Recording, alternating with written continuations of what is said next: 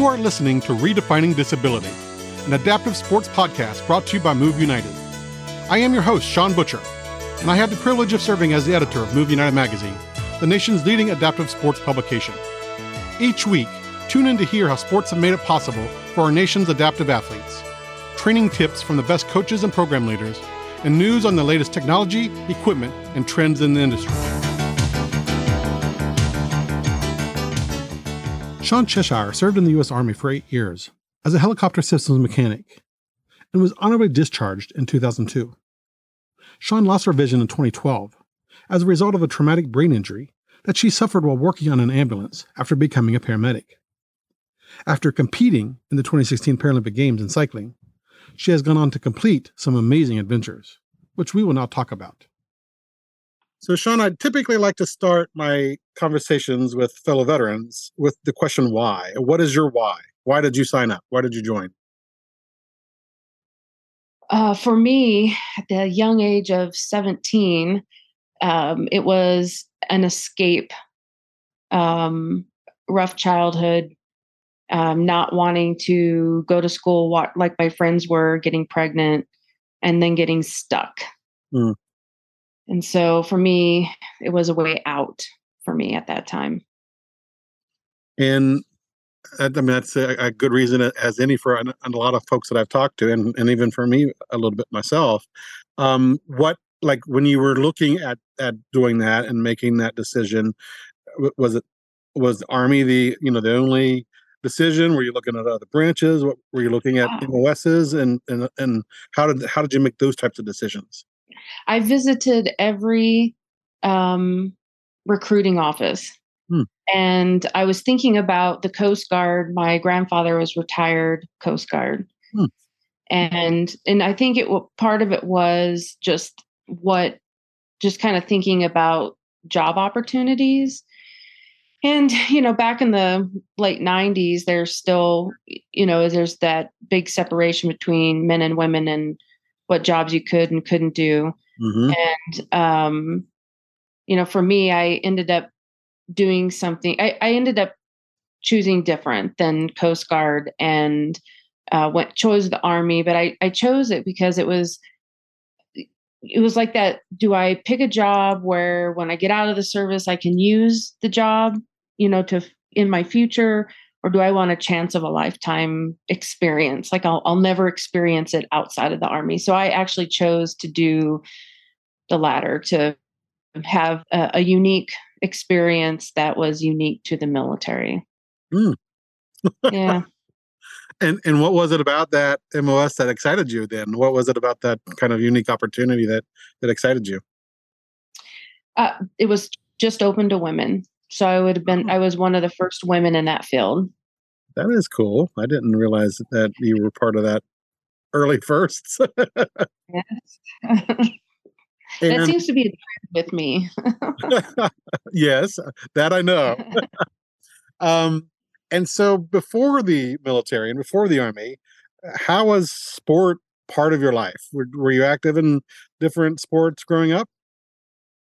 yeah, I, I played sports in um, I played sports mostly in high school. I don't remember if I did junior high sports. But I was um, you know, it was a way to do something. I would not have called myself competitive.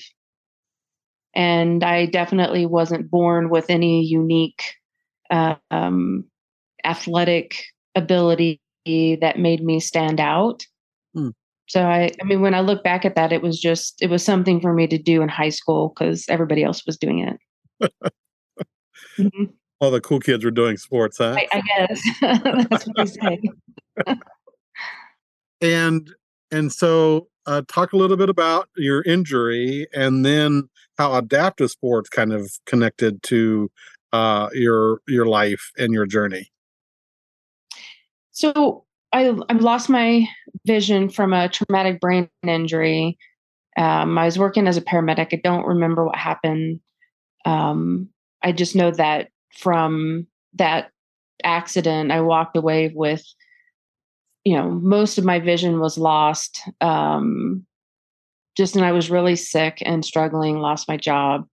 and my you know all of my coping mechanisms and i was a single parent at the time so it was just really catastrophic at that point in my mm-hmm. life and i i feel like so the first two years i had about less than five degrees central vision maybe and um i had diplopia so my brain was not fusing my images together so i literally saw different images in each eye so i had to wear prisms to kind of bring them together so I wasn't so sick and severe photophobia. So for me, being in the medical field, I was of that mentality that the harder that I worked to get it back, you know, the more chance I had to one day go resuming like my normal life back then.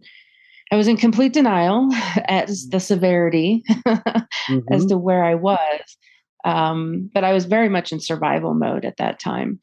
And, you know, struggling with really deep depression, tried to kill myself twice, you know, within the first couple years. Um, just, I could not, at that time in my life, I could not visualize or believe that living a happy life with opportunity and experiences was in the cards anymore. Like i literally felt like like i lost everything and all things you know even in the future. And and that is a really dark place to be. So mm-hmm. I'm very grateful because the va hospital in syracuse new york the recreational therapist my mobility instructor the new york state commission for the blind i'll never they came to the house like all of these people that surrounded me, I think they all knew I was struggling and really worked hard to try to get me out and interested in things because I think that they knew then that if I could just get a hook like that, that would help me. And um, they were right. But if you know, it, it just took it just took a, a lot. It took a lot and a long time for me to get there. But eventually I um yeah, I was introduced to biathlon, um, to tandem bike racing. And um, I remember when I got my first hiking cane from my mobility instructor, I was like, what am I going to do with this? And she's like, well, one day you're going to hike with it. And I was like, yeah, that's never going to happen. I literally told her that. She probably would tell you that today, uh, that I said that. She um, told you, huh? she told me. yes, she did. Yeah. Um, yeah, it was just this unique experience of people seeing in me what I did not have the capacity to see in myself at the time. So I, um, my first sport was really was running with Team Red, White, and Blue, which kind of was my first physical example of I can still run as a blind person. I just need help.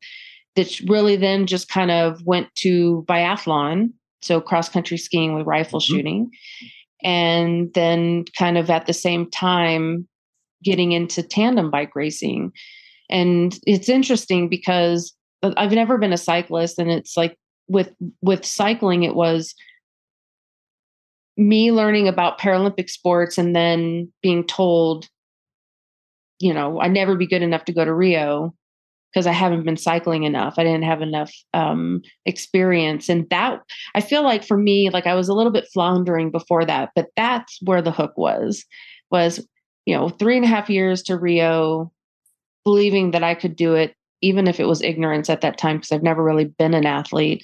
And off we go. So was the, so was the hook the challenge or the fact that someone told you you, you couldn't do it or or yes. was it a, a personal yes. challenge? Yeah. yes. I, thought, I thought I knew the answer to that, so I wanted, but I wanted to ask yeah. it anyway. Yeah, and it you know it's interesting, not interesting. It is amazing when I think back to all these opportunities, like these para sports, um, like even if they were weekend events or, um, you know, racing as a biathlete and going to camps and the travel and the equipment and the costs and stuff. And then until I got to the point of racing with Team USA for cycling, this is, you know, this is where, you know, at the time it was Disabled Sports USA, mm-hmm. but now Move United, where they you know, this is where relationships really started getting um, cultivated, and I had support. Um, and it was, you know, it was really amazing because at that time, having lost my job, being a single parent, really struggling, I, there was no way that I would have been able to afford, you know, all of these plane tickets and hotel rooms and you know w- you know equipment and and it was really and truly amazing that I was afforded those opportunities because that's how I got to where I am today is the is opportunities and, and the ability to explore um, and learn and discover right? Yeah absolutely. And yeah. and so leading up to that that three and a half years that you mentioned you know prior to rio what what obviously your mindset changed but what what else did you what else did you embark on? What else did you do to to you know kind of undertake that challenge uh you mean since the paralympic games or in the process yeah in the process of of of, of wanting you know wanting to go to rio um the things that i did i mean it was uh running with team red white and blue i did some races uh-huh. like marathon half marathons. Um, I was connected with um, Rich Cardillo, who at the time was uh, with the USABA, the United States Association for sure. Blind Athletes, running their military program.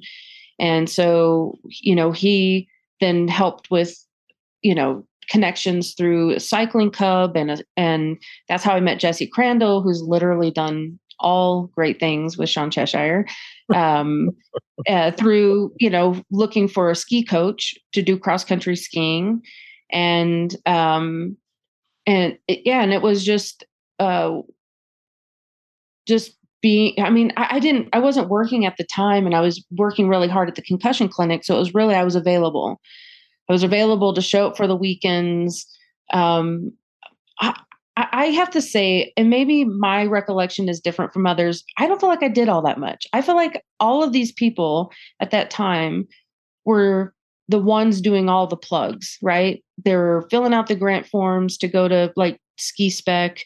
They were um, doing all the contact. They were reaching out to the para Nordic team for camps. They were doing the flight arrangements. Like, so it's like I felt like I just had this really unique these people around me because I don't feel like I did all that much other than show up and try not to have a bad attitude at the time. yeah. Showing up is half the battle. right? yeah. And, and, so I don't know if that answers your question though. Yeah, no, that's all right. okay. and and some of the things that you've that some of the amazing things that you've done, I you know I wanted to make sure we we spent some time uh, talking about, and and I have at least a couple that I know of that I want to talk about. What but what are some of the I'll say big things that you've done that you have you know just particular memories of or thoughts about? Oh, big things. Um, and I can lead you if you want me to lead you in. I've got a couple that I want. to So the double crossing in a Grand Canyon. Yeah, the rim to rim. Yeah. yeah, rim to rim to rim. Yeah. Um, yeah, I did. That was my first hiking adventure. I was not a hiker before then.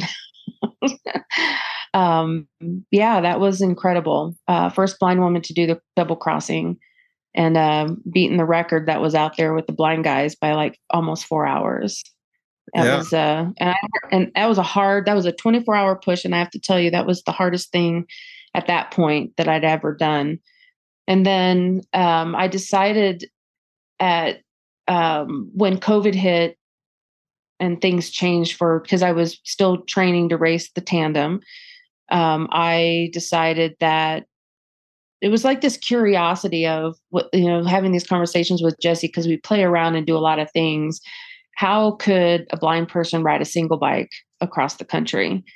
And so we spent, um, I don't know, maybe nine months working on that project, mm. uh, work trying to figure out technology and how would this look if we could do it. How would it look? And uh, so then in 2021, um, we rode single bikes across the country from Oregon to Virginia Beach like 3,800 miles and 60 ish, 62. I don't remember the exact days um, using sound. Mm-hmm. Um, and um, yeah, so it was it, that was intense. So that then became the hardest, scariest, gnarliest, uh, gnarliest anything I've ever done. Um, which was it was actually pretty fascinating because I did not know that was possible. Mm. Um, and that that was um, yeah, that was truly terrifying. so then, and it's interesting. So this past summer, we raced a mountain bike race, which is a tour. It's called Tour Divide, and it's uh, along the Continental Divide from Banff, Canada, to the border of Mexico in New Mexico, and it's about 2,700 miles. And that race actually came up before we did the ride across the country. Um, but because of COVID, the border was closed, so we kind of put that on the back burner mm. to um, wait until we could actually start in Banff and do the whole thing.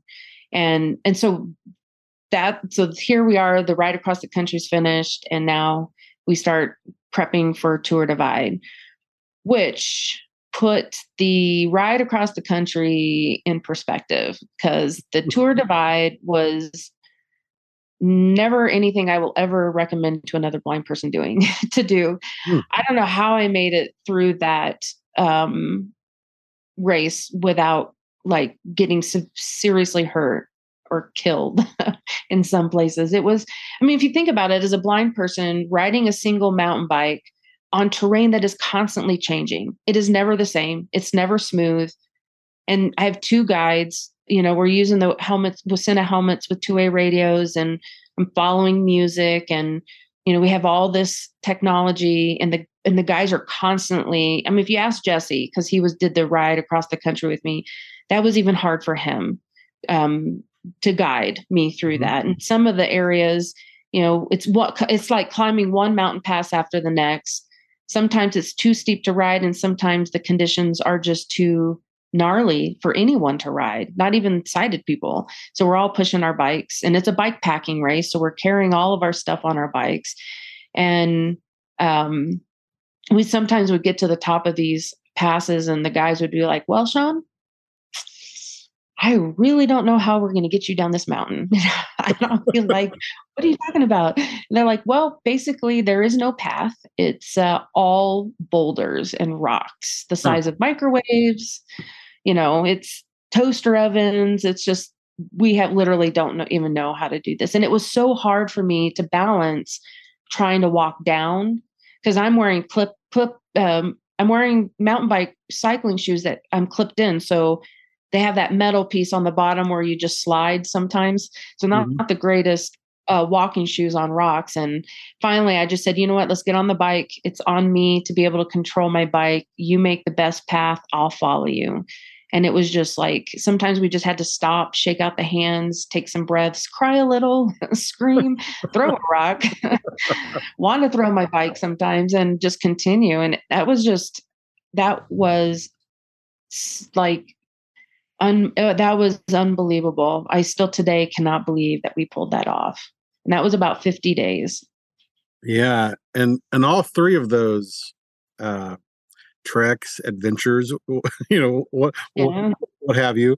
Um, I mean, why, why, what, what is, what is the reason why you wanted to do each of those? So the ride, oh, well, so we back up and do the Grand Canyon. Um, that year, I had a concussion and couldn't race. We were, it was track season, racing on the velodrome. And I couldn't race that year and I was really struggling um, because I felt like it was I was about at that time for a change. And when you're an athlete, it's a lot of who you are. Mm-hmm. So then mm-hmm. trying to figure out what to do different, it's just a really hard transition. And I was really struggling. So I um, did this women's retreat in the Grand Canyon, first time I had ever been there. And um, it was uh, it was hor- I mean, I cried and it was like such an experience. But Jesse and I had been talking about um, doing um, the Grand Canyon before. And so now being in the canyon, I thought, you know, let's what would it take to do the double crossing? Has a blind person ever done it? Has a blind woman ever done it? So we kind of just did some research and we did and i think we um july august we we prepped three months mm. for this um from that when i went to do that women's retreat. And um it was a challenge. It was something for me to focus on i didn't know if i could do it because i'd never pushed myself that long and that hard before so it was a through hike uh, but I seemed, you know, and in that, I think that when I left the Grand Canyon, it is incredible how much self confidence I gained um, in just that first single feat. Mm-hmm. And so it just kind of like opened the door of, hmm, like what is possible? And I, I tend to think a little differently than everyone else. Like I don't tend to like default to what what is everyone else doing. I kind of default to what can I do that no one's done before or mm. that's never been done or or you know, you know part of my my journey is is as being a blind person is you know there's these social stigmas of what a blind person looks like what they don't look like what can they do what can't they do and for me like instead of trying to like live in this area that everybody else thinks i should live in i want to just be who i am because that's really the only way things are going to change. And so, um, so now my thought process is okay. So most people would tell you that blind people can't ride single bikes. And being a cyclist, I lived in that world, and I'll tell you, people said blind people can't ride single bikes. So then it became a well, if I could, what would it look like? And that just was the beginning of the thought process. And then Tour Divide was, I thought, I would love it because it was not with traffic and semi trucks. right. And it would be right in nature. And I love the mountains and just being out there. And it, I, I really feel like um, ha- because I am blind now, I don't get to go out on mountain bikes and ride like everyone else. I had no idea really what I was getting myself into. Um, but by day two, when I wanted to quit, it was you know every day was um, being intentional on getting through the next day and um, allowing my that space that if i wanted to quit for the reasons of this is too dangerous i don't want to get hurt like that i was okay with that but it couldn't be about anything else because at the end of the day i had to i had to live with myself so why did you really quit could you not really push yourself one more day shawn like come on mm. so every day yeah so every day i just was intentional of um, just one day at a time, just pushing through the day. And I have to tell you, it's in that really hard stuff I've done that I've learned the most about myself. And I am so different than even the first time I met you, mm. you know, mm-hmm. so many years ago. I'm a, I'm much different. I'm, I feel like I'm more confident and more clear and you know I mean, I'm still sad about being blind, um, but I try not to focus on that because that's a really fast hole you can slide down. So, yeah. And it's through those those challenges that we often do find ourselves and discover uh, our our strengths and our capabilities and who we are and what we value. So I think that yeah, you've had at least three big uh, moments like that. you mentioned yes, you I have you mentioned ski spec. I know that that you like you're an avid skier. You like to go out uh, skiing, and and I think you've been to ski spec mm-hmm. how many times now? Oh, um, maybe nine, eight, eight or nine, maybe, maybe eight. I don't okay. know. Yeah, but a lot. I've been there a lot. Yeah, and we enjoy seeing you out there. And love it and what is it about skiing just that that activity and that sport that that you that oh, um, oh it's terrifying uh-huh. sean it's all about the people uh-huh. it's all about people right it's like a it's an opportunity to you not you you not, not only get to be with the people from move united that you have contact with but you're out there with so many incredible adaptive skiers and then their people and then all of these adaptive instructors that come in and it's just like such good energy and connections. It's so it's so about the people. I'm terrified when I downhill ski. Not gonna lie. I feel like gravity is trying to pull me to the core of the earth, and nothing's gonna stop it. Um, it's a, it's another opportunity for me to challenge myself, but but doing things like that, it is a hundred percent about the people. Yeah, it's definitely a community. Yeah. It's definitely community. It is wonderful community community event, and yes obviously, I want to talk to you about one of the things that you're getting ready to embark on. Uh, and so, for those that are listening, uh, what is that? What are you getting ready to? what are you getting ready to take on next? Uh, so on April 7th, I will be boarding an airplane to fly to Kathmandu to start my trek up to Everest Base Camp and then to hopefully summit Mount Everest and Lhotse.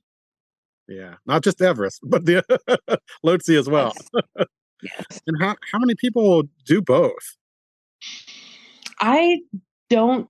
I, I don't know. I know that it's not always been uh, a big uh, a big thing for people to do to do both. I think it's fairly recent that it's catching people's um, attention to attempt the double summit. Um, I mean, I'm I'm sure mountaineers have, you know, have been climbing Lhotse, you know, forever. Um, but this, you know, it's interesting. Lonnie Bedwell asked me about he's been on me about climbing with him forever. I'm always doing some sort of bike adventure. And so when he asked me about Everest, uh, I was like, you know, sure. I got nothing planned for that year. Like, why not? That's literally how this sure. came up. Uh-huh. Like, it's a new adventure never done it before. I wonder what I'm going to learn about myself. Um, and it was, I didn't even know about the Lhotse, the double summit, but I think it was the, um, you know, no blind person has ever, um, uh, has ever done the, the double summit. So I know that if I summit, if I'm successful summiting Everest, I'll be the first blind woman to summit. Mm-hmm. Um, and Lonnie and I are going to be out on the mountain together. So I, I told him he needs to go first because it would be really cool for Lonnie to be able to say he's the first blind person to do the double summit. Mm. Um, but so when we're out there, who knows? Maybe Lonnie and I will be both be the first two blind people to do the double summit. So it's just a thing, I guess. Yeah. Yeah. And most people know about Everest, but they don't know about the Sister Summit. yeah. Yeah. It's the fourth highest peak in the world. Yeah. And, yeah. and so my you may sense the theme here, but uh, the question I have for you is why? So why why undertake this this attempt at the double summit? Oh, why the attempt at the double summit? Um, you know, if we if we get a, a big enough weather window, why not? Okay. Yeah. I mean, I don't I don't have a specific reason um to say why I would want to do the double summit. I I think that it's a challenge and there is something intriguing um, to think that a blind person hasn't done it before. Mm so it's just another another thing that if, if we if we as a community start doing more things we have less people saying what people can and can't do. Right. Right? Right. Yeah. So just breaking that barrier and those barriers yes and- 100% for everyone not just for me but for for everyone. Yeah. Yeah. And and so what are you doing you know like now to prep for that climb? I know you've met with some of the, the, the guides and the team that's uh, you know planning to to assist with the effort. But what other thing? What other things are you doing like to just train mentally and physically? Um, so physically lifting weights, lots of muscular endurance workouts. So it's like 100 reps or 200 reps and many exercises like that.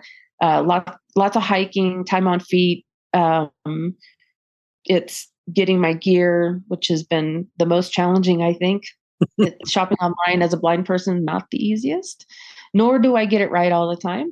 Um, but it's like my mountaineer boots and you know crampons, and we have a ladder set up in the backyard, um, elevated over the snow, learning how to walk across these ladders um, with crampons, mm. and um, you know it's it's uh, cardio it's being as cardiovascular vascularly fit. I have a hypoxia tent over my bed. um, to help um, become more familiar to what my body feels like at higher elevations. Hmm. So it's a it's a lot. It's a lot of stuff. Blood work, making sure iron's okay, and yeah, it's a lot. it is a lot. Indeed. And yeah. when and when will you and Lonnie connect? I mean, uh, will you connect beforehand, or will you meet there? We'll be at base camp together. I think their hike. His team is hiking up a couple days before my team is hiking up, okay. and um, then we'll be at base camp together. And then from there, I have no idea. But I did tell him anytime he wants to quit, he needs to picture me kicking him. that's what I would do if I was close to him. I'd be like, get your butt out there. Come on, one foot in front of the other. Let's do this. Well, that's incentive so enough right there. Yeah, we're going to be rooting each other on. We're out there for each other. So are you essentially going to two separate teams? You know, so you'll have a whole team of of obviously you know, Sherpas and guides and stuff like that. Is that is that the how you yeah? Lonnie's climbing with with a group that's called Sightless Summits, and they're guiding. They're being guided by a Westerner. What they call him Westerner Ryan Waters, who's um, based here in the states. And then we're going with um, Elite Exped, which is Nim's team from 14 Peaks, the documentary on mm-hmm. Netflix. Yep. So we're working with Elite Exped. Um, but it, it's a small team. It's like myself and um, Remy, who's from South Africa, and then like four Sherpas. So we're we're a much smaller group than Lonnie's group. Okay. Yeah. And uh, and then are you doing uh, hopefully some fun things while you're there? You're sightseeing and traveling, or visiting like other places that you wouldn't see otherwise, or you just mm. focused on on the mission at it's hand? A, yeah, it's a two month commitment. So um no so i'll be going over i think the i think one of the things i'm excited the most is is meeting um people from nepal and mm-hmm. working with them i just hear such amazing things about them and i love good energy and i love kind people and i'm just really looking forward to making those connections and meeting new people and seeing if i can do this and uh, and so I hate to ask because this is that's a big, but you have other kind of bucket list items that you. I mean, is there something else that you just eventually want to do? Yeah, I, so I think one of the things I've been thinking about is eventually figuring out how to do the double crossing of the Grand Canyon on my own mm. without a sighted guide. Oh wow! And and yeah, I mean, I don't know if that's possible, and I I feel like I'm, i live an hour and a half from the Grand Canyon, and mm-hmm. I think just becoming familiar with it, uh, you know, I, I don't know, but that's been kind of nagging on me to see if I can figure out how to do that. Um, the other thing is um, maybe Jesse and I will ski to the South Pole next year. Mm. Um, I don't know. There's a there is a hike along the Grand Canyon um, there's a documentary called Into the Canyon where they hike the distance of the canyon. So it's like over 600 miles. And there's only been, I think what they say is there's been more people that have walked on the moon than have done this hike. So 13 ish people have ever done this hike. So that's a, it's another, you know, at the back of my mind. So you never always, know. Always brewing, right? Something's always brewing up there. you never know you never know. Sometimes when I'm like gearing up, I'm like, oh my God, I'm tired. when am I going to be so tired that I'm done? well, you know, it's okay to be tired, right? But yeah, exactly. Yeah. Never done. Yeah. And, and and Shawn, how do people kind of follow your your journey, and if they want to just connect with you, or you know, follow how you're doing on uh, on your upcoming trek and stuff like that?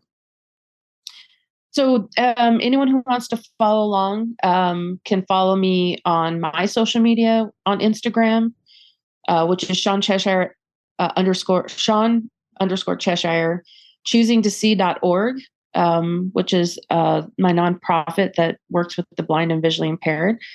And, and Lonnie's link to follow Lonnie as well will be on Choosing to See's uh, website. Hmm.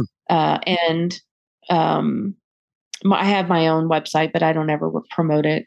I always forget I have that, uh, ShawnCheshire.org. But if anything, go to Choosing to See because Lonnie and my uh, information uh, links to follow us will be there.